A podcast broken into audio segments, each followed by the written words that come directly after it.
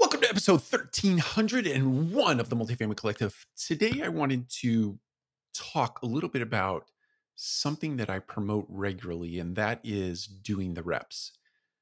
In other words, showing up and doing a particular thing over and over and over and over until you get it imbued in your mind in the way of muscle memory.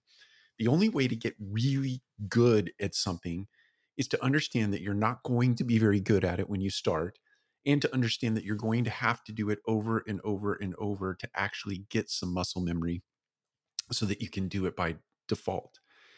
And it's not just doing it over and over and over and over just as a rote and routine type of exercise, but it's doing it, taking time to reflect, something that's called replaying the call.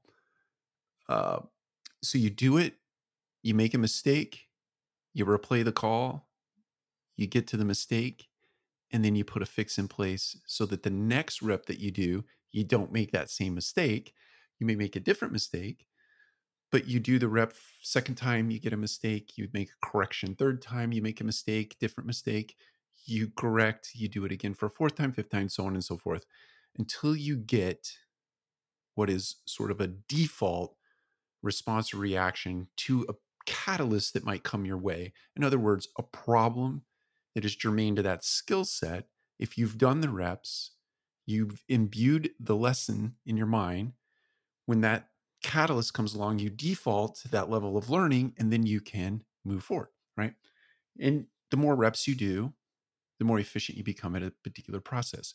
What happens many times is that we we do it once or twice, we get a little bit of a working understanding how something um, processes, and then something comes along kind of dramatic in nature, and we default to our level of training or our level of commitment to doing the reps with enough frequency to be really good at something. So you default to this level of training, so to speak, and you respond to something and it doesn't get responded to and doesn't create the type of outcome that you're after.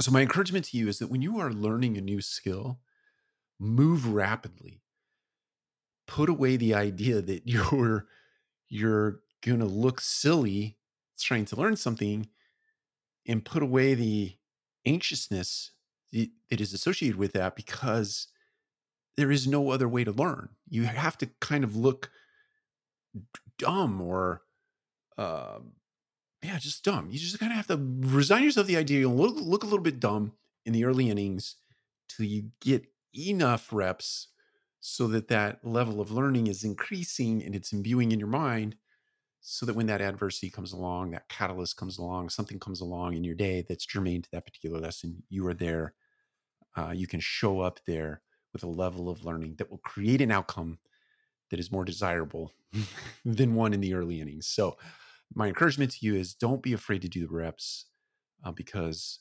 that is the only way to learn. Don't be afraid of looking a little bit uh, dumb in the beginning. Uh, it's part of the process. Take care. We'll talk to you again soon.